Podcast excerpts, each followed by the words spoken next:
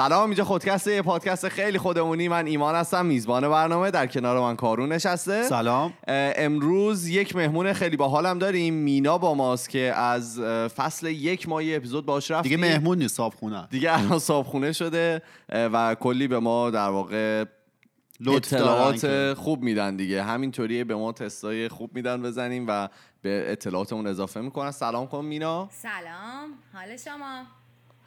این باز این اپیزود 117 است. اولین اپیزودیه که ما داریم در واقع از راه دور ضبط می‌کنیم. اگر که مشکلات فنی به وجود اومد ببخشید دیگه داریم. دیگه ما اومدیم طرحی نو در اندازیم. برای اولین بار از راه دور ضبط می‌کنیم. امیدوارم که این امکان فراهم بشه که ما با آدم های مختلف بیشتری بتونیم از راه دور صحبت کنیم. آره پر از آزمون و خطاست. به خاطر اینکه بحثمون خیلی مفصل و اینا یه راست بریم سر قضیه.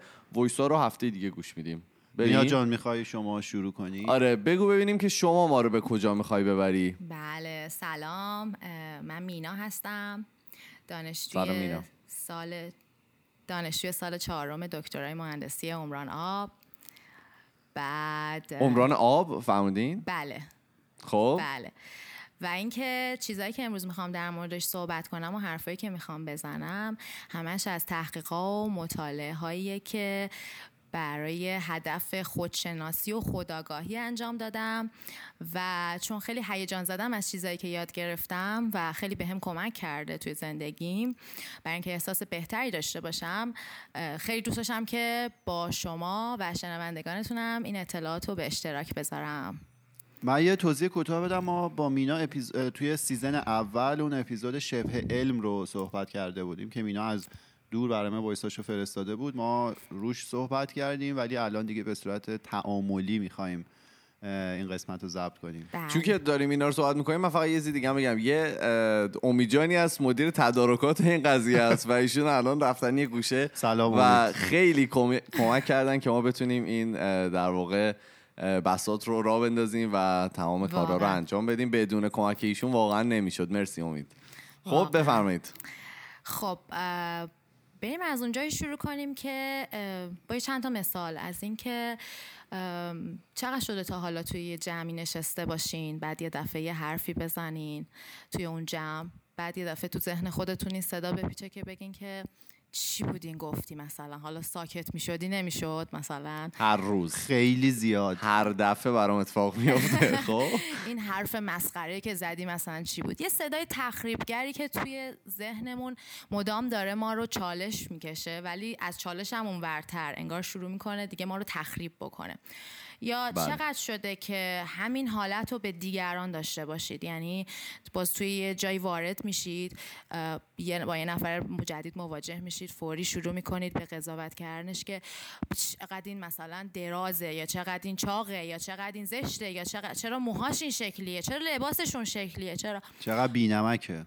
آفرین. انواع تایتلا و لقبا و اینجور چیزایی که به آدما میدین بلافاصله که میبینیشون اصلا انگار حجم یه هجوم یه حمله ای از افکار یه دفعه میاد تو مغز ما که اون آدما رو قضاوت کنه.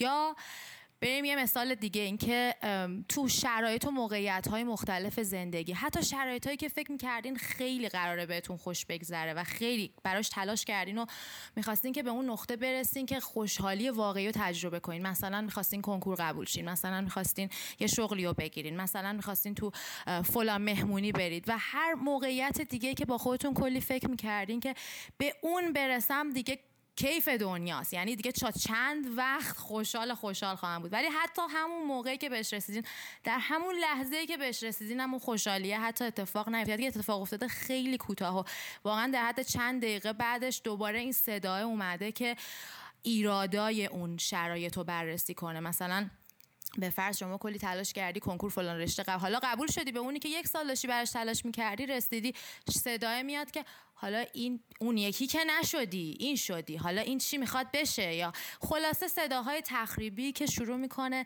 کم و کاستیای اون وضعیت رو بررسی کنه. معمولا یه تم ناامیدی احساس شرم احساس گناه خشم و اینجور چیزا اینجور احساسات پشتش هستش. حالا معمولا با تمای مختلفی میاد ولی اغلب اینجور تمای منفی رو داره. و من ت- یه چیزی بگم. این جان. احساسا به مرور زمان یعنی سن که بالاتر میره بیشتر میشه یا کمتر؟ دلیل اینکه این سالو می‌پرسم اینه که حالا مثال کنکور رو زدی. من اون دوران خودم رو یادم میاد خیلی این احساسات رو کمتر داشتم در مقایسه با الان. یعنی حس می‌کنم که حالا بزرگتر که شدم این افکاری که تو گفتی بیشتر به من هجوم میاره. این درسته؟ برای همه اینطوریه یا برای آدم های مختلف متفاوته. بستگی داره که چجوری باش برخورد کنی و چجوری مدیریتش کنید ولی درست میگی تو اغلب آدما این صدای هی بیشتر و بیشتر اوج می‌گیره و بیشتر و بیشتر کنترل ما رو به دست خودش می‌گیره. بذارین از اونجایی شروع کنم که اصلا این صدای از کجا ایجاد میشه و آیا این صدای اصلا الزاما بده یا هدف بدی داره یا نه؟ می‌خواد به ما کم و کاستی رو نشون بده که برطرفشون کنیم و آدم بهتری نیاز این صداه. دقیقا و به پیشرفت کنیم آدم بهتری بشیم. داره مثلا میگم یه ایراد و تو ما می‌بینه که بگه برو درستش کن و آدم بهتری بشو. وقتی که ماها به دنیا میایم توی هر خانواده ای که هستیم اول یه کودک یه طفل طفل نوپا. یه طفل کوچولو معصومیم که از خودش نمی‌تونه محافظت کنه. چه از لحاظ فیزیکی چه از لحاظ عاطفی و به حمایت اطرافیانش که حالا در کیس ماها پدر و مادرمون هستن معمولا احتیاج داره.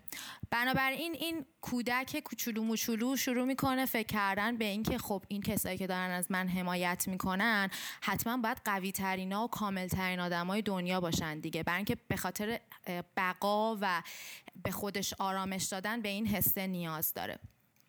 بعد شروع می‌کنه به اینکه هر پیغامی که از بیرون از اون آدما میاد از آدمای مهم زندگیش میاد اون پیغاما رو تبدیل کنه به یه اصل و خودش رو ببره زیر سوال خودش رو شروع کنه قضاوت کردن و این صدای کم کم شکل می‌گیره. چجوری؟ مثلا اگه شما پدر مادر رو در واقع پرورشگر تنبیهگری داشته باشید و این تنبیهگر منظور ما چیه مثلا؟ به شما میگه که اگه این کار نکنی دقت می‌کنم. اگه این کار نکنی این شکلات رو بهت نمیدم. اگه این کار رو بکنی اون عروسک رو برات می‌خرم. و اینجور روش های تربیتی ما رو به این سمت کم کم می‌بره که به این شکل ذهنمون رو شرطی کنیم. که من اگه این کار نکنم دوست داشتنی نیستم خوب نیستم می‌دونی؟ و در حقیقت که اینجوری نیست. ما وجودمون همین که هستیم ارزش داره. حالا هر کدوممون یه شکلی هستیم. معمولا هم اتفاقا اینجور چیزا در قبال این نیست که مثلا یه کار شما الزاما بدی داری می‌کنی. روی سری کارهایی اومده لیبل زده شده. مثلا درس خوندن. شما اگه نمرت 20 بشه فقط بچه خوب و کاملی هستی. 19 من بشه دیگه کامل نیستی. می‌دونی؟ یعنی شروع می‌کنیم این چیزها رو تو ذهنمون شکل دادن که الزامن هم حقیقت نداره. شما وقتی نمرت 19 میشه گریه می‌کنی. داریم همچین آدمایی که نمرش 19 میشه. یعنی چی؟ یعنی که فکر می‌کنه که اگه به کمال نمره 20 نرسه دیگه بی ارزشه دیگه کمتر ارزش داره یا هر چیزی. یعنی در واقع این احساساتی که شما میگید می‌خواید بگید که ریشه داره توی کودکی ما؟ بله. بله دقیقا. از اونجا شروع میشه. ولی ما به این به این صداه به این حالت درونی کسی که نوزدانی می‌گیره گریه می‌کنه دیگه باید با دمپایی زدن. ناختش من یادم 19 75 شدم ناراحت بودم. نمونهش خود من.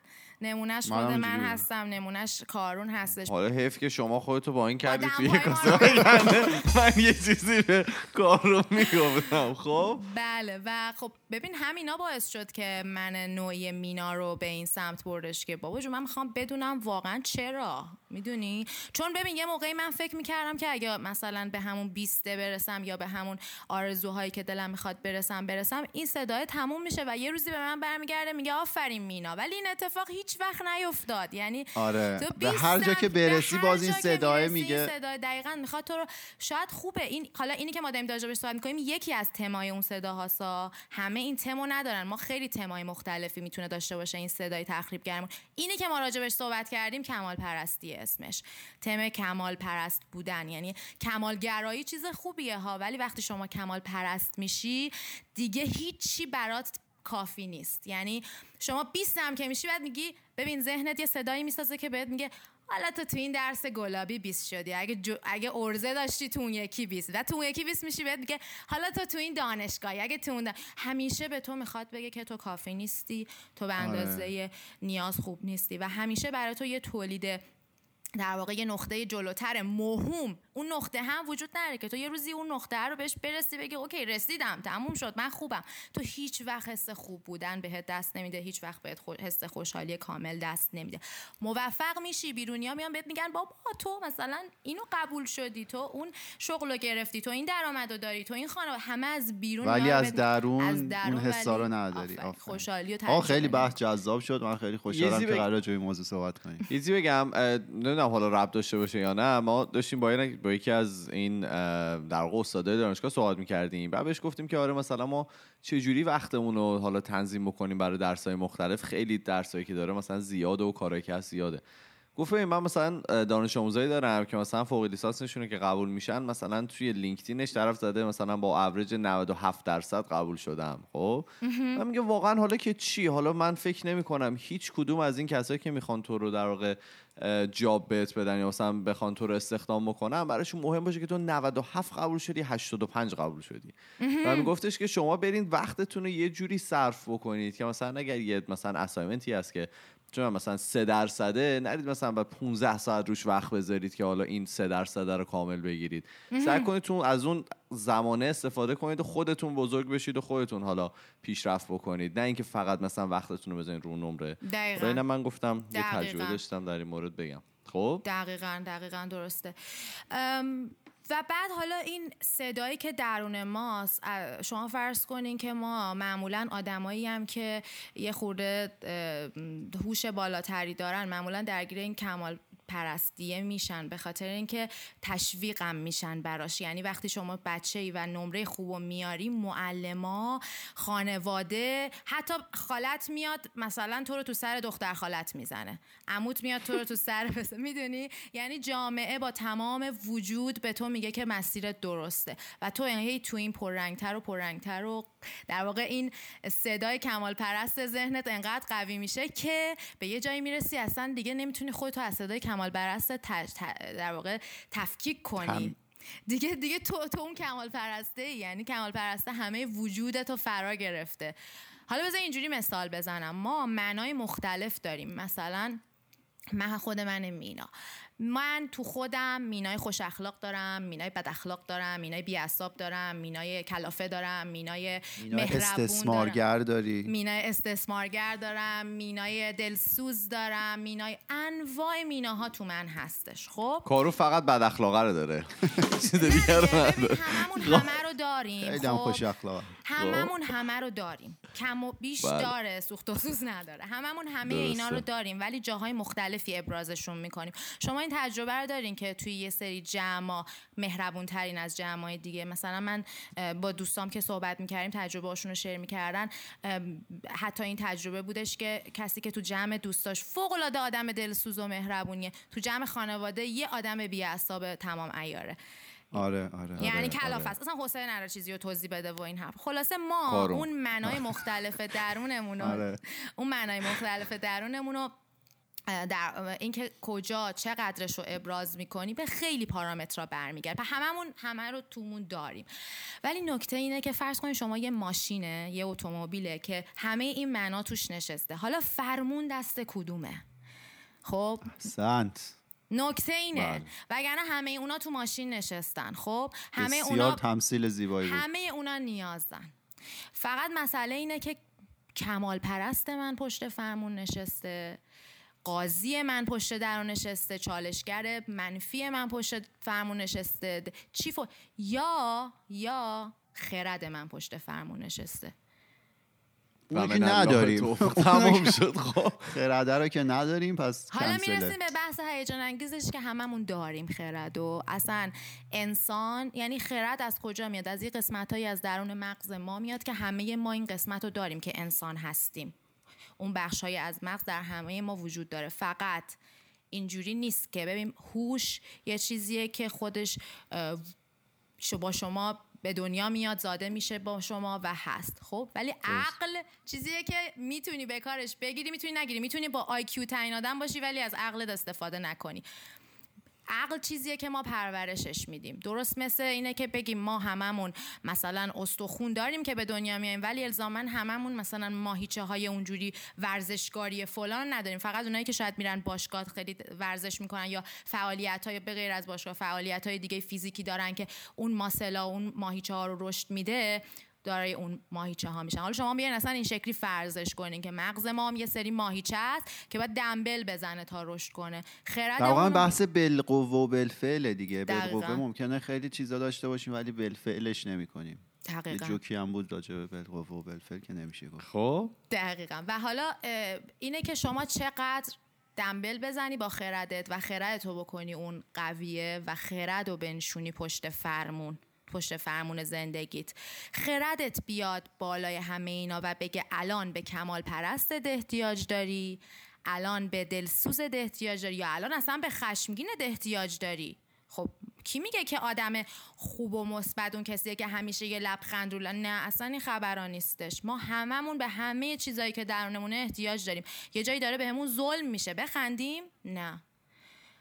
می‌دونی اونجا احتیاج به اون خشمه داریم موقع انرژی خشم. دستمال قدرت تو باید ببندی و بری طرفو بزنی. اون موقع بکنیش. باید بیاد بگه به چی احتیاج داری. اونه که من سوال بپرسم. تعریف خرد چیه؟ تعریف خرد. خرد خرد و بصیرت. حالا هر اسمی که روش بذاریم. اون بخشی از مغز ما هستش که بالاتر از بقیه بخش های مغزمون می‌تونه بیاد قرار بگیره ذهنمون می‌تونه بیاد قرار بگیره و بدون دخیل شدن در جدال ها و هیاهوها و هیجاناتی که ما درون مغزمون هستش بیاد بالاتر از همه اونا قرار بگیره و به بررسی اونا بپردازه و یه تصمیمی بر اساس در واقع اون ارزش های ما بگیره. میشه گفت تعریف یه- خرد یه همچین چیزیه. بعد تصمیم بر اساس ارزش خود ارزش خیلی چیز نسبیه مطلق نیست و دقیقاً. ممکنه اصلا ارزش هایی هم که ما برای خودمون تعریف کردیم در واقع محصول اون یکی منهای ما باشه. مثلا یه ارزشی که برای خودمون تعریف می‌کنیم محصول اون من کمالگرا باشه. اون موقع این خرده باید از اون ارزش استفاده کنه یا اون خرده توانایی رو داره که بفهمه این ارزشی که ما تعریف کردیم در واقع بر مبنای اون منیه که شاید خیلی ارزشمند نیست. ما در زندگی هیچ نقطه باز این از همون کمال پرستی داره نشأت می‌گیره این طرز فکر. به خاطر اینکه ما در زندگی هیچ نقطه ای نداریم که الزاما همه تصمیمای درست رو بگیریم. ما یه.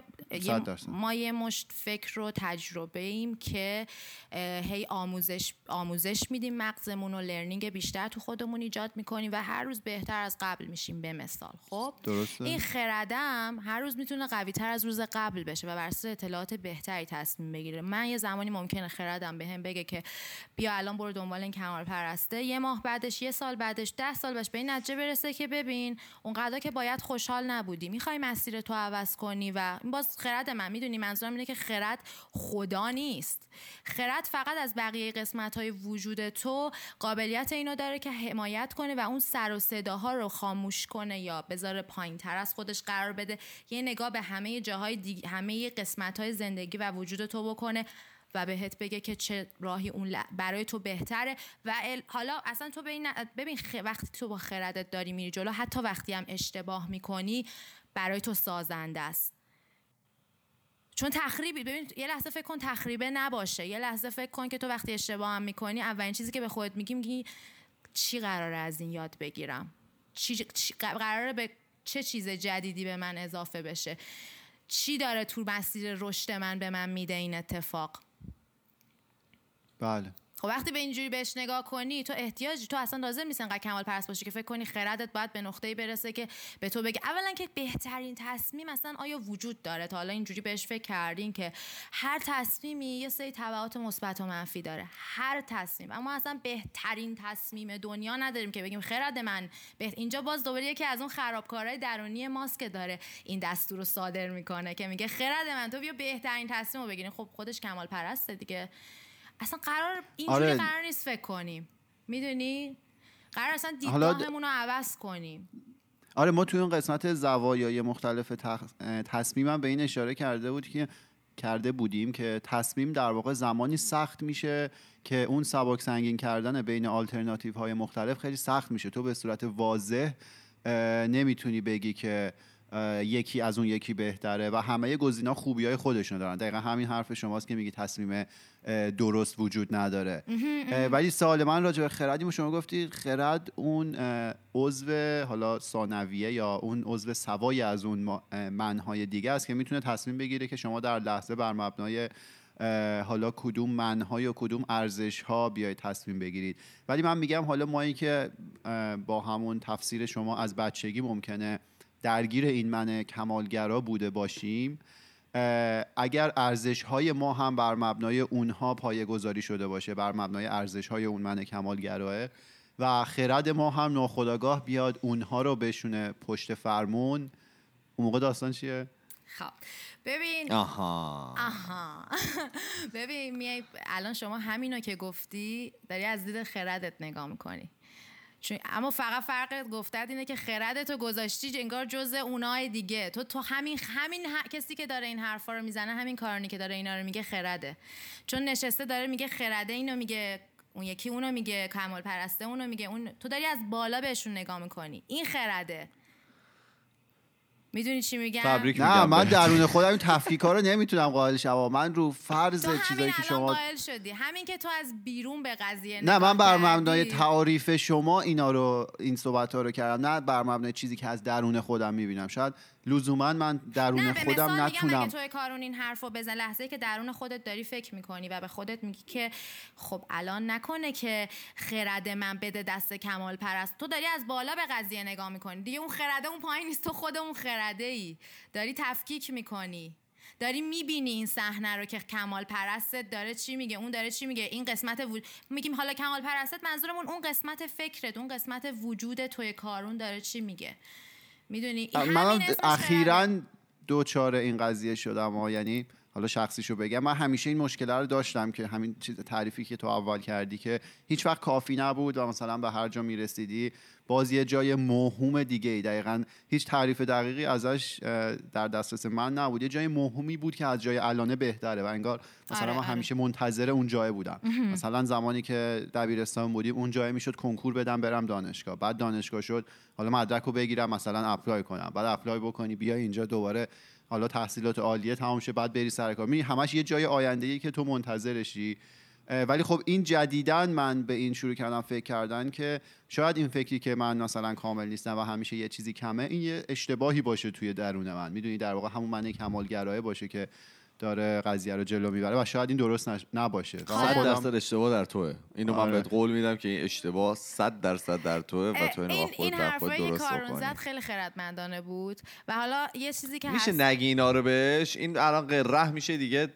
از نمیشه غیرت هم میسوزه. آره دیگه نمیشه جمعش کرد دیگه از هفته های دیگه میاد می- اینجا میشینه میگه من یه چیزی وجود داره. این حرفای خردمندانه رو که کارون زد. احتمالا یه صدای درونی سراغش خواهد اومد. و اون صدای درون این خواهد بود که اوکی اون کارون. منم. اوکی کارون تو اینا رو که داری به خودت میگی حالا ببین دیگه به هیچ جا نمی‌رسی.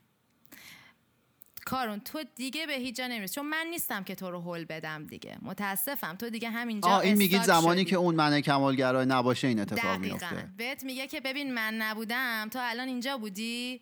بعد ببخشید دور از جون. بعد وقت تو الان مثلا فلان جا خاک. بر می‌دونی چی میگم؟ یعنی بهت میگه که ببین من نبودم تو هیچی نمی‌شدی. منو می‌خوای بذاری کنار بذار بدبخت میشی. دو سال دیگه گوشه خیابونی. نمی‌دونم تنها میمیری آخرش. آره. نمی‌دونم فلان. نمیاد سراغت این صدا می‌دونی؟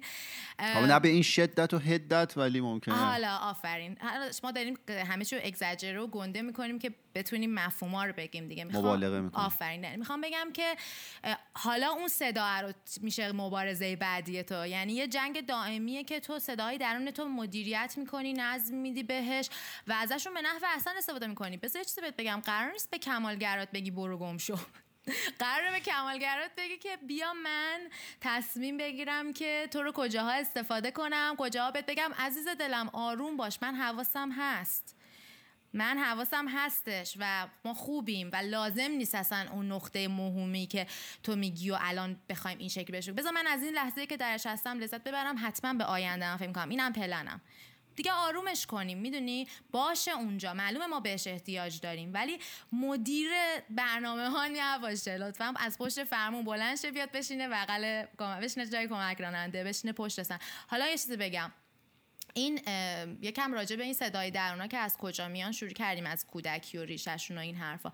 اینو بگم که حالا از لحاظ مغزی هم که بهش فکر بکنیم این صدای درونای این مدلی از مغز حافظ بقای ما میان. همونجور که گفتیم تو دوران کودکی ما احتیاج داریم که برای اینکه سروایو کنیم و برای اینکه بقای خودمون رو حاصل کنیم چه بقای جسمانی چه بقای عاطفی که بهش احتیاج داریم احتیاج داریم که این صداها رو ایجاد کنیم برای اینکه بتونیم بمونیم بقا حاصل کنیم. و اینو مغز حافظ بقای ماست که تولید می‌کنه. این صدای قضاوتگر چالشگر فلان و این حرفا رو. ولی ما یه قسمت دیگه مغزمون داره که خرد ما هستش. و اصلا توی functional MRI هم که انجام میدن توی functional MRI یعنی این که این تکنولوژی های جدیدی که اومده که مغز رو در حینی که یه عملکردی داره در زیر MRI قرار میدن. یعنی اینکه به مثال من مینا رو میشونن زیر MRI و مثلا عکس عکس مثلا کسی که دوستش دارم و میدن دستم و میگن که می‌بینن نگاه می‌کنن می‌بینن کجاهای مغز من فعال شد. حالا نه اینکه مثلا یه جای مغزم اینجوری چراغ می‌زنه ولی شما اینجوری فرض کنید که مثلا قابل ف... درکتر میشه. من خودم این شکلی فرضش می‌کنم که برام قابل درک شه. چون مغز ما یک عملکرد خیلی پیچیده است و اینجوری نیست. این گفته ها زیر سواله که مثلا چپ مغزم روشن شد راستش یا جلوش یا این ورش یا اون ورش. ولی چون مغز مثلا یک مکانیزم سیال متغیر فلانه و در همه فعالیتاش همه جاش در تقریبا درگیر میشه ولی با درصدای مختلف. حالا برای اینکه این بحث قابل فهمتر بشه ما میگیم شما فرض کنین یه تیکه از مغزه که وقتی که شما قاضی درونتون این صدای درونتون کمال پرستتون نمی‌دونم زیاد فعال درونتون ناآرام درونتون اون نگرانی تولید کننده درونتون در واقع فعال میشه اون قسمت از مغز تو functional MRI نشون داده که روشن میشه. برعکس وقتی شما تو mode خردتون هستین در functional MRI اون یکی قسمت یک قسمت دیگری از مغزتون روشن میشه. و این کاملا نشون داده که این ما از دو طرف کاملا متفاوت داریم با مسائل برخورد می‌کنیم. حالا ما مغز حافظه بقامون نیاز نداریم قطعا داریم. برای چی نداریم؟ بخاطر اینکه این اصلا ما رو زنده نگم. شما تو جنگلی یه دفعه برگا تکون می‌خوره. اولین فکری به زندگی که ببرون پشه چون نیاز داری بهشون باید سری مغزت یه سری هورمونایی رو ترشح کنه. تو بری تو مود فرار یا قرار. بری توی یا بری توی بری توی fight یا توی flight یا در بری ببینید بجنگی در بری چیکار کنی و تو به این احتیاج داری بذار مثال امروزی تر بزنم. تو داری از خیابون رد میشی یه ماشین یهو میپیچه. تو احتیاج داری سریع تصمیم بگیری چجوری جون تو نجات بدی. اینا مغز حافظ بقای تو بهش نیاز داری. حالا بقای حتما جسمانی نیست. بقای عاطفی ما احتیاج داریم زندگی social و اجتماعیمون درست باشه. به خاطر اینکه ما اگر جامعه ترد بشیم بقای ما به خطر میفته ما احتیاج داریم که گروه های دوستی داشته باشیم. احتیاج داریم گروه های کاری داشته باشیم. برای اینکه بقا حاصل کنیم. برای همه اینا ما به مغز حافظه بقامون که از بچگی شکلش دادیم احتیاج داریم. ولی تو بچگی ما اینو اینطوری شکل دادیم که انگار مثلا اگه مامانمون ما رو دستمون رو مثلا شده توی مرکز خرید یا یه جای شلوغ بازاری با مادر پدرتون بودین دست مامان یهو ول می‌شد. چه حسی بهمون به دست می‌داد؟ حس مرگ. یعنی یه لحظه فکر می‌کردیم گم شدیم انگار دیگه تموم شده بود دنیا. و واقعا هم خب یه بچه کوچولو اینقدر آسیب پذیره. ولی آیا الانم لازمه من انقدر مغز حافظه بقام فعال باشه که بخوام مرتب واسه چیزای کوچیک. نه من الان دیگه بزرگ شدم. من الان دیگه می‌تونم مسیر زندگیمو تعیین کنم. می‌تونم خیلی از چیزا می‌تونم مدیریت داشته باشم. خیلی چیزا رو می‌تونم خودم به خودی خود شکل بدم. ولی هنوز اون مغز حافظه بقای من می‌خواد سر کوچکترین چیزی بیاد صداش در بیاد حرف بزنه.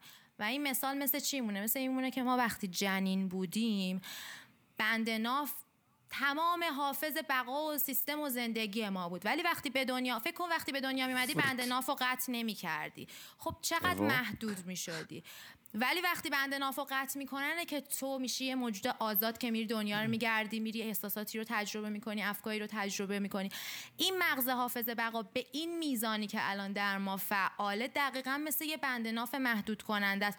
ما احتیاج داریم مغز حافظه بقامون رو آرومش بکنیم و احتیاج برای اینکه اون قسمت دیگه مغز ما که خرد ماست فعال بشه و ما از زندگی بتونیم تجربه بهتری داشته باشیم که در نهایت بخوایم برسیم به نقطه‌ای که من شکوهمند خودمون رو تجربه کنیم. من شکوهمندمون میشه اینکه من مینا همون من دلسوز و من کمال پرست و من زیاد مراقب و من نمی‌دونم همه منهای خودم و به نظم و ترتیب به اندازه که اون زمان از زندگیم اون بره از زندگیم بهش احتیاج داره اون موضوع خاص از زندگیم احتیاج داره ازشون استفاده کنم به کارشون بگیرم و بتونم یک شر... بهترین شرایط بهترین باز کلمه کمال پرستان است. شرایطی که برای من لذت بخش و خوب و مفیده رو بتونم به کار ببرم از اون لحظه از زندگیم استفاده بکنم.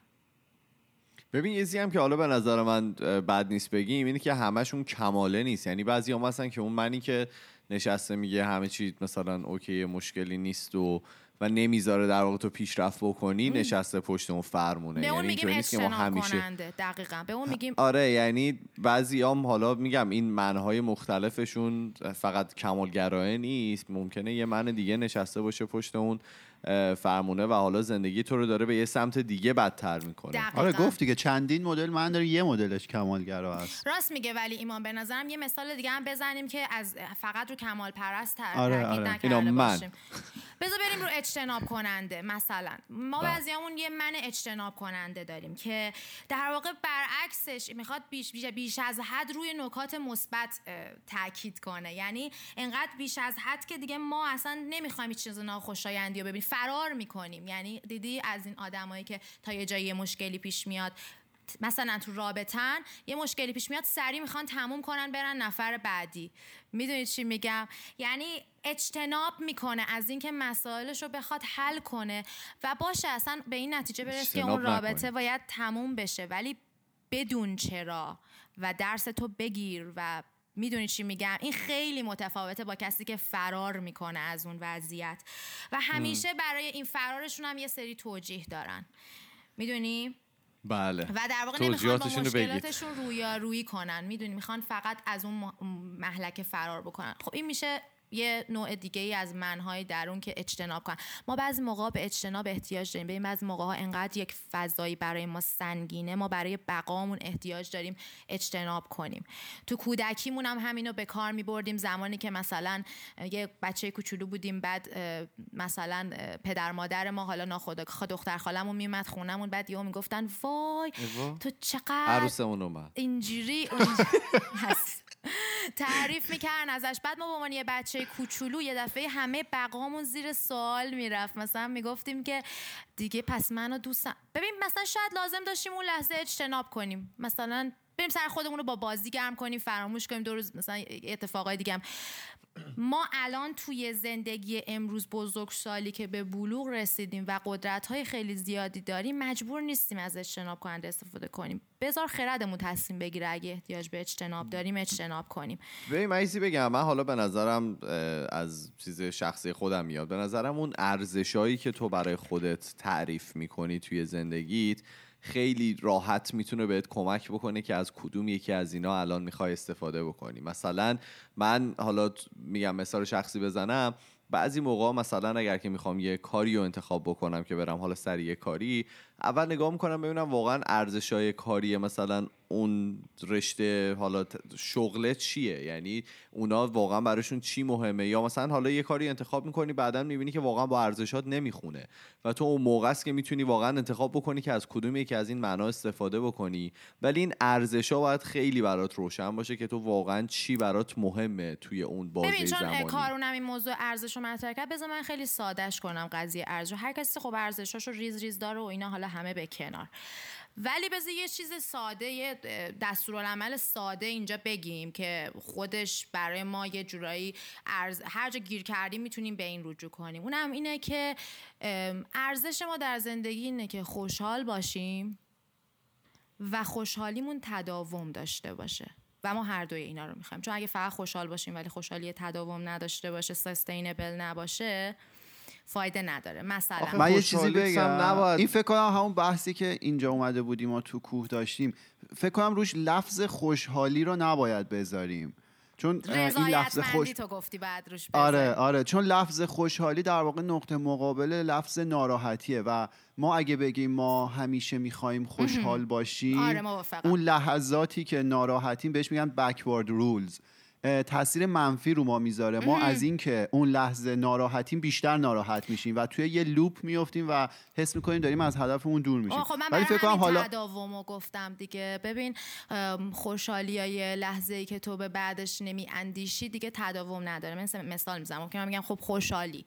بعد طرف میگه خیلی خب پس ما الان میریم یه مثلا چه می‌دونم مشروبی می‌خوریم یه دودی می‌گیریم یه فلانی می‌کنیم خوشحال دود می‌گیریم یه هو بخوری. آخه من شنیدم واقعا این حرفا رو. وقتی میگی خوشحالی مثلا میگن خیلی خب پس ما این کار رو می‌کنیم خوشحالیم دیگه. و این نکتهش اینه که اوکی اگه تداوم خواهد داشت بعد اگه با ارزش های چه خوشحال بودنه چه تداوم خوشحالیات با هم دیگه می‌خونه آره باش این کاری که بعد من انجام بدی متوجه. هستم و بحث تداوم رو کاملا می‌فهمم ولی از یه نقطه. نظر دیگه اگه بهش نگاه کنیم اگه هدف اون تداوم خوشحالی باشه باز میگم زمانهایی که ما ناراحتیم که به نظر من نیازه که ما یه وقتایی ناراحت باشیم اون لحظه ما شاید فکر کنیم که داریم از هدفمون دور میشیم پس حس بدی داریم شاید اون من اجتناب کننده بیاد پشت آره. فرمون بشینه و سعی کنی که تو فرار کنی از اون ناراحتی در صورتی. که ناراحتی لازمه ناراحتی است که شاید باعث بشه که ما ارزش اون خوشحالیه رو بدونیم مثل. اینکه مثلا سرما زمانیه که گرما نیست سرما به خودی خود موجودیت نداره درسته؟ گرما انرژی وقتی گرما. نباشه میشه سرما رو این. حسابم میگم شاید اسمش رو خوب باشه که بذاریم اون حال آره رضایت داشته باشیم از زندگیمون. مهم نیست توی چه حالتی هستیم. حالا خوشحالیم ناراحتیم خشمگینیم هر چیزی که هست. رضایت رو داشته باشیم و با امید و انرژی بخوایم به زندگیمون ادامه بدیم. یه چیزی منم بگم. من به نظرم حالا یه چیزی هم که برای من شخصا مهمه اینه که این خوشحالی که تو داری یا رضایتی که تو داری باعث نارضایتی یه سری آدم دیگه نشه. خب اون یعنی تو شاید با کلاه. نه شاید تو با کلاه برداری خوشحال باشی دیگه. الان خوشحالی کلاهی که رو برداشتی بعدم بری مثلا بگی خب بریم دنبال بعدی کلاه بعدی رو برداریم دیگه. حرفتون کاملا درسته. اینی که من گفتم احتیاج به یه اه، دیدگاه خیلی بزرگ و از بالایی داره که اون طرف در واقع داشته باشه. و احتیاج به مطالعه خیلی زیادی داشته باشه داره که بتونه تفکیک کنه که آیا همچین چیزی که تو گفتی با کلاهبرداری یا با خوشی های لحظه ای که من مثال زدم یا هر چیزی آیا اون تداوم رضایتمندی و خوشنودی براش پیش میاد یا نه؟ نه در مورد همین چیزی که تو گفتی کلاهبرداری که هیچی. بذار من یه مثال اصلا خیلی اصلا کار اخلاقی بدی هم الزامن نیستش. آدمای فوق العاده موفقی که اصلا حدسش یعنی آدمای یک و دو یعنی واقعا جز مثلا شاید صد نفر برتر دنیا از لحاظ موفقیت های کاری مثلا بتونی اسمشون رو بذاری شرکت های. بزرگ دارن فلا اینا. وقتی که شما با اینا صحبت می‌کنی عمیقا میری توی یعنی میان این آدما نه جلو شما و منا ولی وقتی که میرن میشینن با مشاور صحبت می‌کنن یا یه جایی اگه بشه که خودشونو بریزن بیرون می‌بینی توشون چه خبره. می‌بینی که چقدر این آدم خوشحال نیست. چقدر اصلا لذت نمی‌بره از اون لحظه که توشه. اگه خوب داره لذت می‌بره که دمش گرم ولی ببین تحقیقات نشون داده که تقریبا بیشتر ماها این حالت رو نداریم. یعنی اصلا مهم نیست که موفق ترینیم تو کارمون. چه حالا تو این مثالی که تو زدی کلاهبردار باشیم که دیگه هیچ ما meaningfulness زندگیمون معنی زندگیمون رو از دست دادیم و اینا اصلا چیزایی در حد حرف نیست. تا همه اینایی که داریم میگیم تحقیقاتیه که امروزه دیگه تو neuroscience به صورت اصلا مغزی دیگه تحقیق شده. یعنی مثل روانشناسی نیست که کاربردی هم مثلا بررسی یعنی مثلا روانشناسی خب یعنی که شما میای رفتار اه، در واقع اون چیزی که از مغز اومده بیرون و به رفتار تبدیل شده و شده روان. و کاربرد مغز رو نشون میده. ولی عصب شناسی نوروساینس داره امروزه میاد خود مغز و مستقیم مورد تحقیق قرار میده و داره دقیقا داره یعنی می‌بینه آقا داره چه اتفاقی میفته خیلی علم و علم خیلی در لبه دانشیه و هر روز یه چیز یعنی شما هر چقدر می‌خونی یه چیز جدید میاد یه چیز جدید میاد و درست. خیلی زود و یه چیزایی داره توش کشف میشه که اصلا تمام دیدگاه ما رو به این مسائل عوض کرده. اصلا آدمی که کلاه برداره یعنی بر اساس نوروساینس امکان نداره خوشحالی و خوشنودی به قول کارون رضایتمندی رو تجربه بکنه. درست. من ایزی بگم می‌خوای جالب هفته تو بگی؟ چون که فکر کنم رسیدیم وسط های بحثمون یه جالب هفته تو بگو ببینیم آره. برنامه چیه. من همین الان جالب هفتم عوض کردم. آه یهو. آره. آره. بگو. جالب هفته من اینه که یه جایی سوال پرسیده بودن. کجایی ما؟ کورا دیگه حتما. یکی سوال پرسیده بود که زندگیشو از تو کورا در میاره. یعنی هم هر کاری بکن. من از تو جوروگن در میارم کارون از تو میره کورا نمی‌خونی؟ تو می‌خونی؟ چرا؟ بعضی موقع ها می‌خونم آره. به نظر من گنجینه خرده. آره، حالا. یکی سوال پرسیده بود که منی که استعداد ریاضی ندارم منطقیه برم مثلا field machine learning یا حالا deep learning که جدیدا مد شده رو دنبال کنم. بعد جوابی که طرف ز- یه آدمی داده بود بس- خیلی خردمندانه بود. بگو. طرف جواب داده بود که شماها شاید ندونید ولی مغز شماها بی نهایت توی ریاضی قویه. چرا این اتفاق میفته حالا مینا گفتش نوروساینس و اینا من تصمیم گرفتم جالب هفتم رو عوض کنم. میگه مغز شما بی نهایت توی ریاضی قویه. شما در طول روز هزاران تا کار انجام میدی. که محصول کلی محاسبات پیچیده ریاضیه. مثلا به شما میگم ایمان که منو می‌بینه و قیافه من رو می‌شناسه حتی زمانی که من مدل موهامو عوض کنم لباسمو عوض کنم نمی‌دونم مثلا گوشم blur بشه fea... feature هایی که من دارم ویژگی هایی که من دارم هم blur بشه. همچنان مغز ایمان قادره که اون فعالیت پیچیده ریاضی رو انجام بده. که حالا اون فعالیت پیچیده ریاضی چیه؟ اینه که همین نورون ها یا همین اعصابی که مینا هم بهش اش- اشاره کرد توی مغز ما هستن اینا هر کدومشون شروع می‌کنن یه سری feature ها رو از چهره شما extract یا برداشت کردن. این feature ها میره تو لایه های بعدی عمیقتر میشه اون درکه. و تهش در واقع همین مینا که گفت یه بخشی از مغز روشن میشه واقعا این اتفاق میفته نورون های مغز اطلاعات رو برداشت می‌کنن میدن به لایه بعدی. و اون دوباره fire می‌کنه. روشن میشه اطلاعات رو میده به لایه بعدی. انقدر میره پایین شما توی سطوح مختلف feature های مثلا چهره طرف رو برداشت می‌کنی و به صورت آنی متوجه میشی که این فلانیه. حالا همین کار رو که می‌خواستن توی کامپیوتر پیاده سازی بکنن دقیقا اومدن از ساختار مغز استفاده کردن. اون حالا شبکه های عصبی که میگن همینه. اومدن اون پیچیدگی رو سعی کردن با کامپیوتر پیاده سازی بکنن و حالا face recognition یا شناخت چهره رو با کامپیوتر انجام بدن. کاری که ما به صورت آنی انجام بدیم و هیچ وقت حواسمون نیست. یا مثلا میگه شما که داری میدوی چه می‌دونم یه توپ دستت میندازی بالا میاد پایین تو به صورت ناخودآگاه می‌دونی که این توپه داره مثلا با چه معادله میره بالا با احتساب اینکه شتاب جاذبه زمین چقدر می‌دونی توپه با چه ارتفاعی چقدر بعد کجا میفته دستتو می‌گیری اونجا. درسته؟ دقیقاً. این یه محاسبه خیلی پیچیده ریاضی فیزیکه که بخوای رو کاغذ بنویسی حلش کنی شاید اصلا کار راحتی نباشه. و تو به صورت ناخودآگاه داری تمام این کارها رو انجام میدی. دقیقاً. حرف یارو خیلی قشنگ می‌گفت هیچ ماها ممکنه بهش آگاه نباشیم ولی مغز ما بی نهایت توی انجام این محاسبات ریاضی قویه. حالا اینکه ما شاید استعدادش رو نداریم حالا فرد با اون استعداد زاده نمیشه یا نمی‌تونه اون مهارت رو به کار بگیره بحثش جداست. و داشت پیشنهاد می‌کرد که برای اینکه مثلا شما وارد این فیلد بشید خوبه که اون خلاقیت خودتون رو اون در واقع تصور حالا imagination اون خیال پردازی خودتون رو آزاد بذارید. حتی اگه توی محاسبات ریاضی هم خیلی قوی نیستید. این بود که ولی آخرش گفت شما تو این field نیا حتما دیگه تلویحا شاید گفت ولی خیلی ولی این آره حالا خیلی به پشتشه. این که طرف بره تو اون field یا نره کاری نداره ولی خیلی جالب بود که واقعا مغز ما خیلی کارهای قوی رو انجام میده. مثلا من صدای مینا رو بشنوم می‌دونم این صدا مختص این آدمه. دقیقاً. این خیلی محاسبات پیچیده که اون فرکانس و حالا اون سیگنال صدا رو داره مغز من به صورت اتوماتیک انجام میده ولی ما بهش آگاه نیستیم. خیلی دقیقاً. خیلی جالب بود. ادامه بدیم. ادامه بدیم ببینیم به کجا برسیم. من فکر می‌کنم که بیایم یکم دیگه راجع به انواع این صداهای تخریبگر ذهنمون یکم دیگه صحبت کنیم. در مورد کمال پرست گفتیم در مورد اجتناب کننده گفتیم. بیایم در مورد مثلا زیاد منطقی بگیم.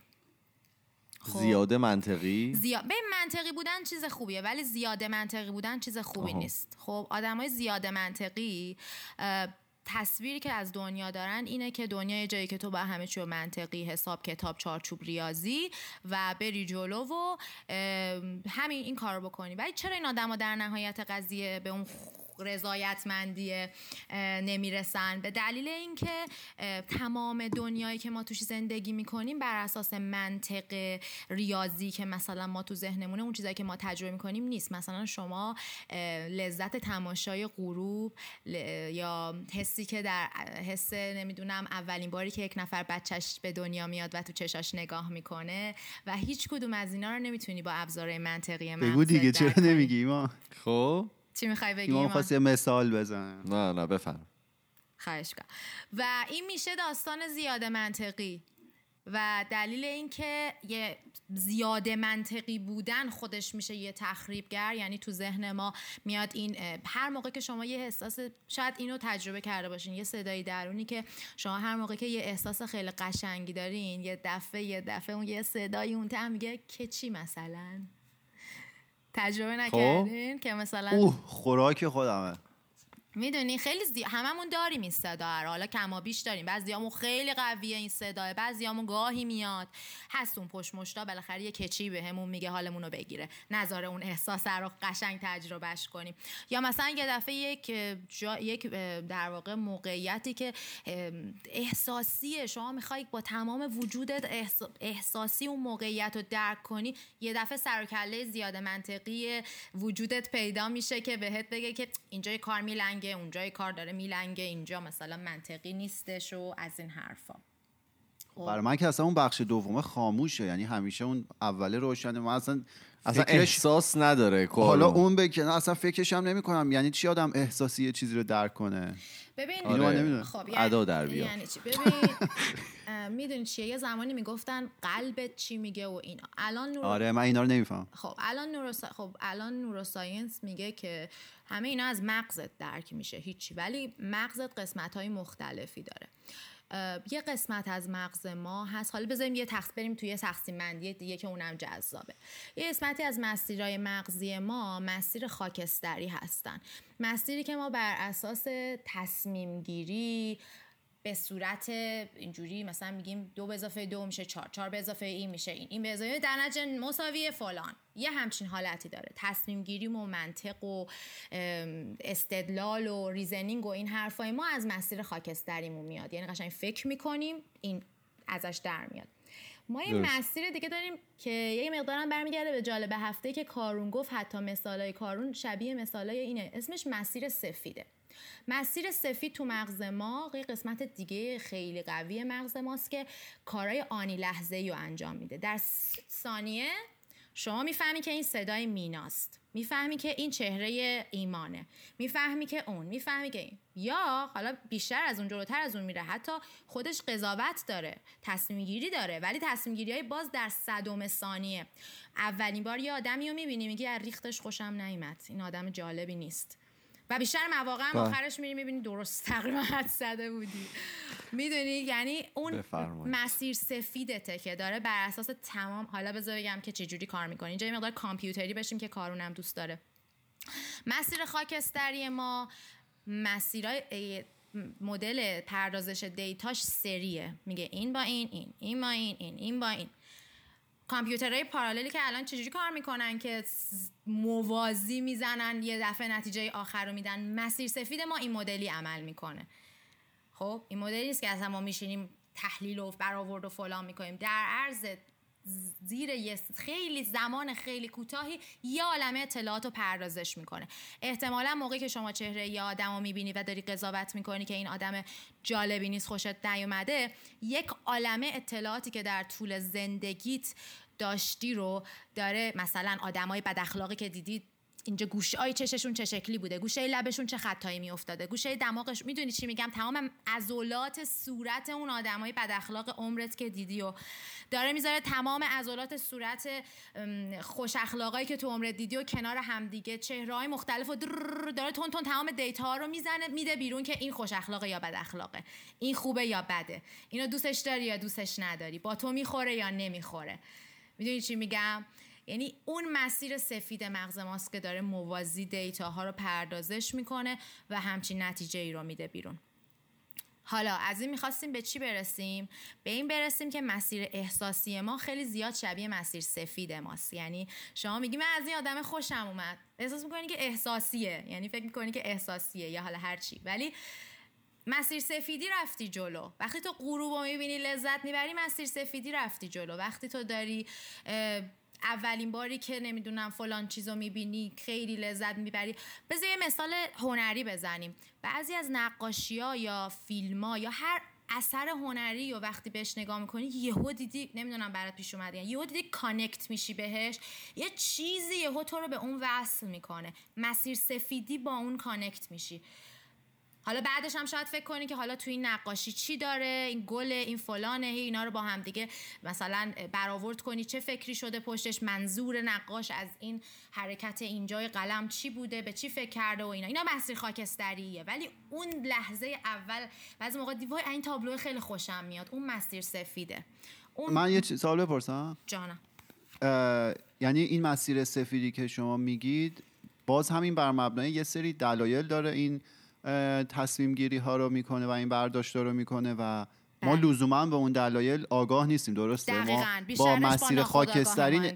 ما با مسیر خاکستری نمی‌تونیم دلایل پشت این مسیر سفید رو پیدا کنیم درسته چرا می‌تونیم بشینیم گاهی بتونیم. کلی تحقیق کنیم و فکر کنیم و اینا در بیاریم که واقعا دلیلش چیه؟ مثلا مثلا میگم شده تا حالا از یه چهره بدتون به بعد از یه مدتی بفهمی که یکی رو میشناختین شبیه این که ازش خوشتون نمیومده دقیقا. می‌خوام بگم یعنی این مسیر سفید دلایل منطقی داره همیشه یا نه؟ بر اساس تجربیات شما دلایلش برای خودش قابل قبوله. حالا غلطه یا درسته گاهی موقع شما یه نفر بنده خدا رو می‌بینی میگه از این خوشم نمیاد و حالا تصمیم من درستی هم نگرفتی. ولی بیشتر مواقع با اسا- بر اساس اون چیزایی که شما تجربه کردی اون داره کار درست خودش رو انجام میده. حالا بحث اینکه خوشمون نمیاد یا میاد رو بذاریم کنار. فرض کنید شما یه حسی دیدی یه وقتایی نسبت به یه اتفاقی داری؟ آها. یه وقتایی حس می‌کنی که این درست پیش نمیره. این خارجی هم میگن که خیلی باید به اون اعتماد کنی و اگه حس می‌کنی آره، میگن به اعتماد. گاد فیلینگ آره به اون باید اعتماد کنی. اون قاعدتا مسیر میگیم به سفیده. دلت اعتماد کن ببین دلت چی میگه. آره اون قاعدتا مسیر سفیده درسته؟ بله بله. و تا یعنی پل. ببین من یه, پیش- یه چیزی که یادمه اینه که یه بار تو داشتی در مورد این حرف می‌زدی که داستان دانشگاه رفتن چجوری بود. بعد تعریف کردی که توی یکی از قسمت های خودکست بعد تعریف کردی که اول بین دو تا چیز گفتی شک داشتی. ببخشید اینجا اومدنت بود. گفتی بین دو فقط اینو یادم که گفتی بین دو تا چیز شک داشتی. بعد نشستی کلی هم برآورد کردی که این یا این آخر اون یکی رو انتخاب کردی. خب آره یعنی این- اینجا بودم بین کار بود اون قضیه کاری کار. ببخشید. یعنی اومدی مسیر خاکستری هم قضیه رو بررسی کردی ولی آخرش سفیده رو انتخاب کردی. می‌دونی چی میگم؟ من فکر می‌کنم که بیشتر ماها یعنی آدمای زیاد منطقی این لحظه میگن که نه دیگه اون چیزی که رو ورقه و اون چیزی که اکسل فایلم میگه و اون چیزی که ریاضیم گفته و انتگرال سگانه گرفتم و من باید زندگیمو اینطوری زندگی کنم. ولی ما به هر دوی اینا احتیاج داریم. نه ما فقط باید مسیر سفیدی بریم جلو که بخوایم بشیم. حالا یک در واقع اون یه من دیگه ای که مشکل برامون ایجاد می‌کنه رو بخوایم فعالش کنیم. اگه زیادی از هر منیمون استفاده کنیم به جز خرد مشکل ایجاد می‌کنه برامون دیگه. چه اینکه بخوایم اون زیاد منطقی بشیم که بخواد اصلا مسیر سفید و نادیده بگیره. الان چون داشتیم در مورد زیادی زیاد منطقی حرف می‌زدیم این صحبت پیش اومد دیگه. درسته؟ پشت روش هم هست؟ یعنی چی؟ یعنی زیاد فقط احساسی مسیر مثلا. سفید آره. آره فکر من نکنم یه ذره کمتر باشه درصدش. نه اتفاقا نه. یعنی آدما؟ بیشتر مثلا یهو دلی میرن جلو دیگه. او آره خیلی هست این آدم بذار من یه یه دونه مثال دیگه بزنم از اون منایی که ما درونمون داریم و خیلی موقع خرابکاری می‌کنه. ما ما این که بخوایم آدمای دیگر رو خوشحال کنیم خیلی خوبه درسته؟ می‌خوایم آدمای دیگر رو خوشحال کنیم لذت بخش باشه و همه چی. حالا اگه خوشنود کننده بشیم چی؟ people pleaser بشیم چی؟ یعنی می‌دونی؟ حالا این این همین تو, تو همین حوزه شاید تو مثال نمی‌دونم بگنجه یا نه بریم جلو ببینیم میگنجه خودم دوست دارم جواب اینو الان تو این بحث متوجه بشم. این معنا رو ایمان داره. می‌خواین راضی نگه داری همه رو. بله. ببین خب. خوشنود کننده عنصری درون ما که همش می‌خواد ما پذیرفته بشیم توسط دیگران و جلب محبت بکنیم و همواره بخوایم دیگران رو خوشنود کنیم نجات بدیم خیلی موقع حتی تا حدی پیش میریم که تملق بگیم و چاپلوسی کنیم و این حرفا. تا حدی که ببین نکتهش اینجاست تا حدی که از نیازهای روحی خودمون قافل بمونیم. و برعکس اونی که ما فکر می‌کنیم که در آخر به یه خوشحالی خوب و خوش یعنی همون رضایتمندی از زندگی بر ما منجر میشه نه تنها این نمیشه بلکه به یه انزجاری می‌رسیم. بدونی چی میگم؟ یعنی باز اون شاید خوشحالی های لحظه ای رو به دست بیاریم ولی باز اون امتداد خوشحالیمون سستینبلیتی خوشحالیمون رو از دست میدیم. درست شما مثالی دارین از همچین چیزی که مثلا جان. انقدر تلاش کرده باشین که یه آدمی خوشحال کنین یا مثلا نظرش رو جلب بکنین که دیگه به جایی رسیده باشین که خودتون رو زیر پا گذاشته باشین. این آیا تونسته امتداد داشته باشه یا یه سال شیش ماه بعد؟ نه قاعدتا نداره. یعنی هر از در واقع آخرش خودت یهو دیگه به قول معروف بیخیال میشی میگی خب نشدی یعنی. ولی خب تلاشتو می‌کنی. من حالا کارون میگه ولی خب من خودم اینو می‌بینم تو خودم که بعضی موقع ارزش های بقیه رو خیلی مثلا بالاتر از ارزش های خودم می‌ذارم و مثلا ترجیح میدم بقیه رو خوشحال نگه دارم تا اینکه مثلا خودم رو خوشحال نگه دارم. و شاید خیلی وقتا هم نشده دیگه. که توی این اسمش هست. فداکاریه ها و خیلی حس قشنگه. وقتی تو اونم باز ارزش های توه. ببین ایمان فداکاری که از ارزشای ما انسان و مینینگ میده به زندگیمون معنی میده به زندگیمون. اگه تو داری از اون استفاده می‌کنی یعنی خردت به قضیه آگاه تو می‌دونی چرا داری از یه چیزی درون خودت واسه یه کس دیگه میگذری. این خیلی فرق می‌کنه. با اینکه تو بدون فکر اسیر خوشنود کنندتی و هیچ اصلا به هیچی فکر نمی تنها هدف یعنی فقط انگار هستی که یکی رو خوشحال کنی که یه مثلا لبخند به تو بده و یک ثانیه بعدم تموم بشه بره. یعنی ادامه ای هم نداره قاعدتا. دوباره باید خوشنودش کنی. یعنی حل این تبدیل میشه به یه ترست دائمی که هی تو باید این کار رو تکرار کنی و هیچ آیده هم برات نداره. خب تو هم یه موجودی هستی با یه انرژی روانی محدودی. ما که می‌دونی نامحدود نمی‌تونیم که بدیم بدیم بدیم بدیم و برداشتی نکنیم. کم میاریم دیگه. بعد یه دفعه میشه love and hate relationship. یه مدلی میشه که یه دفعه عاشق عاشق عاشق یکی هستی بعد یهو متنفر. یه دفعه به نقطه می‌رسی که میگه اصلا ولم کن بابا. حالا این حتما در مورد رابطه مثلا دو نفر آدم عاطفانه آره رابطه عاطفی نیست. در مورد پدر مادرای بچه هایی که پدر مادرشون رو می‌خوان با خوشنود کنندگی باشون برخورد بکنن. و بله. مشکل اینه که آخر عاقبتی نداره. یعنی به خودی خودش قشنگه ولی من همیشه میگم قشنگی خوبه که بعد تو بتونی تا آخرم حفظش کنی. یعنی بعد قشنگ قشنگ قشنگ باشه بعد یهو بشه زش یهو بزنیم همدیگه رو پر پر کنیم. و من این صحنه رو خیلی دیدم. آدمایی که مواجه میشی چشم بله قربان فلان بیسار بعد یه مدت بعد می‌بینی اصلا اسم همو نمی‌خوان بیارن. خب این ترجیحاً اگه ما هم نیازهای خودمون رو ببینیم هم نیازهای طرف مقابل رو ببینیم به جا فداکاری کنیم به جا حتی, حتی اینم خودش یه ارزشه که من فداکاری تو دوست رو بپذیرم قبول کنم و تشکر کنم. دیدی بعضیامون حتی قادر به پذیرش همچین چیزی هم نیستیم؟ یه نفر می‌خواد به ما محبت کنه مثلا سری اینجوری که فعلا بابا الان ما رو می‌خواد مدیون کنه ما سری این کارو بکنیم.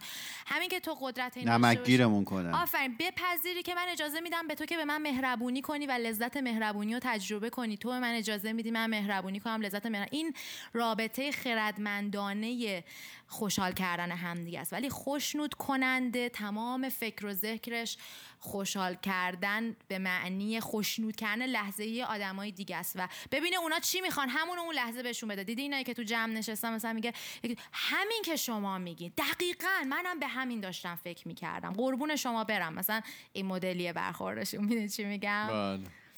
بدون که واقعا ته دلشون هم همچین حسی داشته باشن ها. یعنی ته ته دل طرف اونا دیگه من خوشنود کننده و من تملق کننده اینا همشون همزمان فعالن. دقیقاً. درسته دقیقاً. دیگه چی؟ دیگه من فکر می‌کنم که صحبت کردن راجع به این تخریب کننده هامونم کافی باشه. خیلی تخریب کننده های دیگه هم. مثلا یه چند تا اسم من میگم. اگه کسی دوست داشت برای title داشته باشه بتونه در موردش بره تو گوگل یا هر جایی کتاب بخونه search بکنه. من قربانی داریم.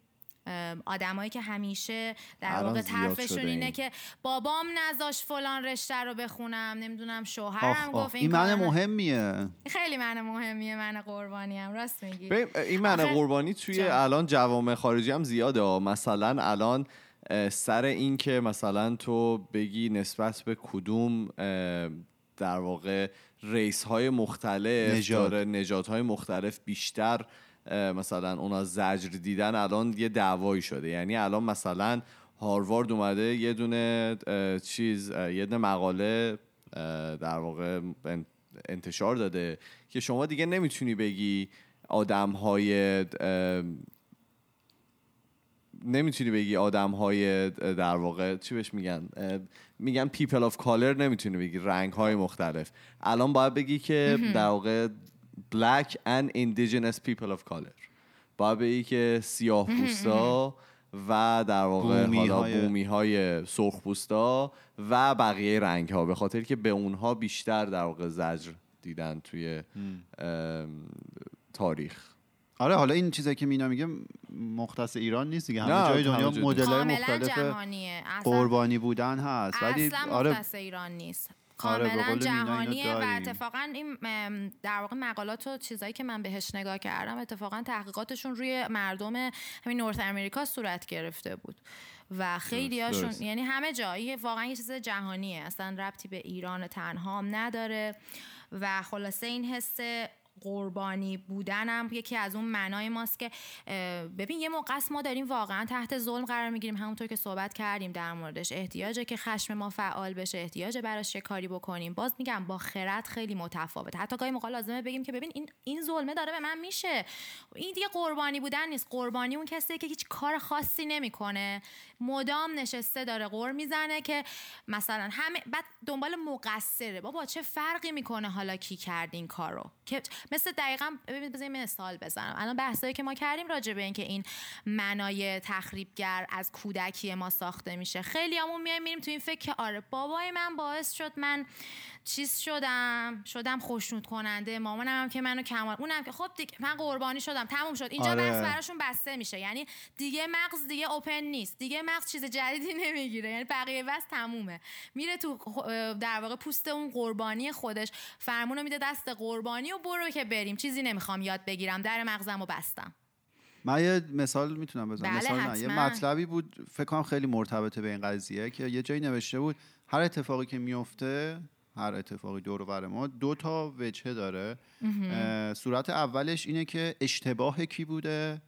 صورت دومش اینه که مسئولیت کیه؟ میگه که خیلی وقتا اتفاقاتی که میفته لزوما اشتباه ما نیست. مثلا دزد که به من می‌زنه اشتباه من نبوده که دزد اومده به من زده. ولی مسئولیت منه که ریکاور کنم و در واقع حالا سربلند بیرون بیام از اون اتفاقی که برای من افتاده. میگه تو تمام این اتفاقات لزوما مورد اول که اشتباه کی بوده ما فاعل اون اشتباه نیستیم ولی همواره ما باید خودمون رو مسئول بدونیم. دقیقاً. چه می‌دونم مثلا ما اگه توی زندگی حالا یک مریضی سختی می‌گیریم لزوما اشتباه ما نبوده ولی مسئولیت ماه که از اون مریضی حالا سربلند بیرون بیام. اگه مثلا پدر مثلا خانواده ما از بچگی ما رو فلان مدل بالا بردن که چون من سرزنشگر ما مثلا فعال تره اون باز اشتباه ما نبوده ولی مسئولیت ماه که موفق. بشیم مثلا اون رو از بین ببریم و خیلی مثالهای دیگه چون ما خیلی وقت قول می‌زنیم که ما تو ایران به دنیا اومدیم شرایط مساعد نبوده. همه اینا درست اشتباه ما نبوده ولی مسئولیت ما که این مشکلات رو ببینیم و بخوایم حلش کنیم. این فکر کنم خیلی به این من قربانی رفت داره. و اگه ما دقیقاً. خیلی و اگه خیلی ما با این. دید نگاه کنیم که لزوما اشتباه ما نیست قبول ما ممکنه قربانی اتفاق باشیم ولی مسئولیت ماه که اه، اه، مدیریت کنیم این اتفاقو. دقیقا. اونجاست که خرد ما میاد رو کار دیگه. ولی موقعی که قربانی فرمون رو گرفته تو همین مثال دزدی که تو زدی دیدی آدمایی رو که مثلا سی سال قبل یه دزدی بهشون زده مثلا یه چیزی رو از اینا برده. سی سال بعد هنوز هر اتفاقی میفته میگن اگه اون سال دزده نزده بود به ما من الان این بودم و اون بودم و اون بودم. مثلا هنوز آره. درگیر این قربانی است و داره با اون میره جو خیلی خوب اصلا اون دزده زد رفت اصلا ما نمی‌دونیم مثلا اون کی بود. تو زندگی خودتو داری براش خراب می‌کنی. حیفه. می‌دونی؟ از آره، اون میگن- قربانی در بیا یه کاری بکن براش. به قول تو مسئولیتش رو به عهده بگیر و برو جلو. آره اصلا هم خوشایند نیست. کاش که دزدی نمی‌شد. هممون می‌دونیم کاش اون اتفاق بده نمیافتاد. به قول تو این بیماری های جسمی که ممکن واسه آدم کاش این معلولیت پیش نمیومد کاش کاش آره کاش نمی‌شد. ولی شده. حالا می‌خوای چیکار کنی؟ پاشو برو درستش کن دیگه. ولش کن که کی کرد. مقصر یابی و ولش کن. فایده ای نداره چون می‌دونی و انرژی تو داری تلف می‌کنی تو اون نقطه. خب دیگه معنای مختلف رو بگو. تخریبگر بعدی هم که داریم من ناآراممونه. شما آدمای ورکوهولیکی که دیدین اکثرا آدمای ناآرامیان یعنی به صورت مداوم اینا دنبال هیجان میشن. شما مثال می‌زنم. تو مهمونی نشستی داری فکر می‌کنی فردا کجا برم؟ چیکارا بکنم؟ اینا. بعد فردا تو جایی که هستی مثلا رفتی شهر بازی داری میگی خب پس فردا کجا برم؟ آره خب برم سر کار کنم. سر کاری داری فکر می‌کنی اصلش چیکار؟ اصلش داری ف- یعنی هیچ وقت در اون لحظه تو. حضور نداری. همیشه ناآرامی همیشه ناآرامی و از طریق مشغول نگه داشتن دائمی خودت و یه جهش بدون وقفه از یه فعالیت به فعالیت بعدی هیچ وقت احساس آرامش و رضایت رو درک نمی‌کنی. به خاطر اینکه همیشه می‌دونی اینجوری انگار خودتو تو- برای اینکه نشینید یه بار درست حسابی فکر کنی که بابا چه خبره؟ من می‌خوام رضایت و آرامش داشته باشم. هی از این کار به کار بعدی. حتی آدمایی که معمولا می‌بینی چند تا شغل می‌گیرن. آدمایی که می‌بینی اون ساعتایی که شغل ندارن هم اصلا بهشون بگو پنج دقیقه یه جا بشین نمی‌تونن بشینن. یعنی دیوونه میشن. موبایلشون رو سری باید وردارن چک کنن. موبایلشون رو ازشون بگیری ناخوناشون رو اینجوری اینجوری می‌کنن. نمی‌دونم می‌گیرن می‌خورن ناخوناشون رو. نمی‌دونم با موهاشون ور میرن فلان می‌کنن. می‌دونی؟ یعنی همش شروع می‌کنن یه ناآرامی خاصی تو توشون می‌بینی. و در واقع اون چیزی هم که ته ذهنشون به عنوان بهانه هستش در راستای این ناآرام بودنشون اینه که میگه با مشغولیت های فراوانی که داری داری از زندگی کامل استفاده می‌کنی. دروغ توجیهیشون اینه که میگن من دارم از زندگیم خیلی استفاده می‌کنم. تو نگاه کنین دیوونه ها رو نگاه نشستن آدمای دیگه هیچ کاری نمی‌کنن نشستن نمی‌دونم تو طبیعت میرن تلویزیون می‌بینن فلان می‌کنن. فایده نداره. میری طبیعت هم باید تند کوهو بری بالا تند بیای پایین بعد بود دوی بری تو دوچرخه سوارشی بود دوی پا بزنی. ببین یه ناآرامی ویژه‌ای دارن که باشه اصلا نارامی ویژه رو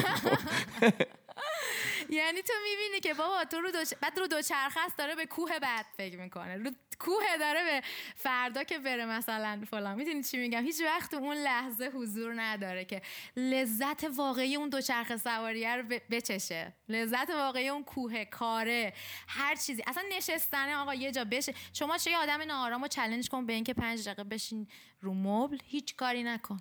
یعنی چی؟ مگه داریم؟ هیچ کاری نکن. نفس بکش. نمی‌تونه. یعنی شدنی نیست براش اینم یه ناآرام دیگه میگم یه ناآرام دیگه ناآرامم یه تخریبگر دیگه تخریبگر یه دونه دیگه هم بگم دیگه بریم که اونم اسمش.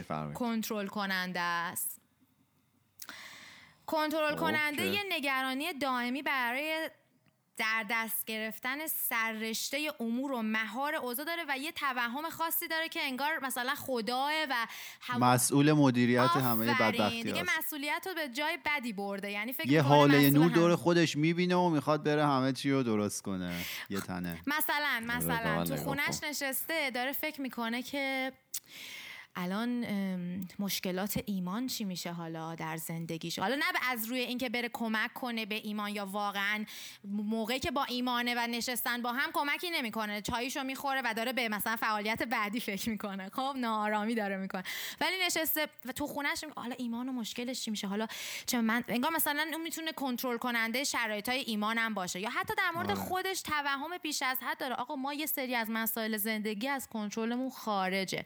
زندگی جایی نیستش که تو بتونی همه چی رو توش کنترل کنی و سرتینتی داشته باشی و قطعیت. این اتفاق تو کلی برنامه ریزی می‌کنی یه اتفاق میفته همش به هم میریزه. تو باید با این حقیقت کنار بیای. نمی‌تونی همه چی رو کنترل کنی. وقتی کنترل کننده میشی اون هر بار که آنسرتینتی پیش میاد مغزت پدر تو رو در میاره.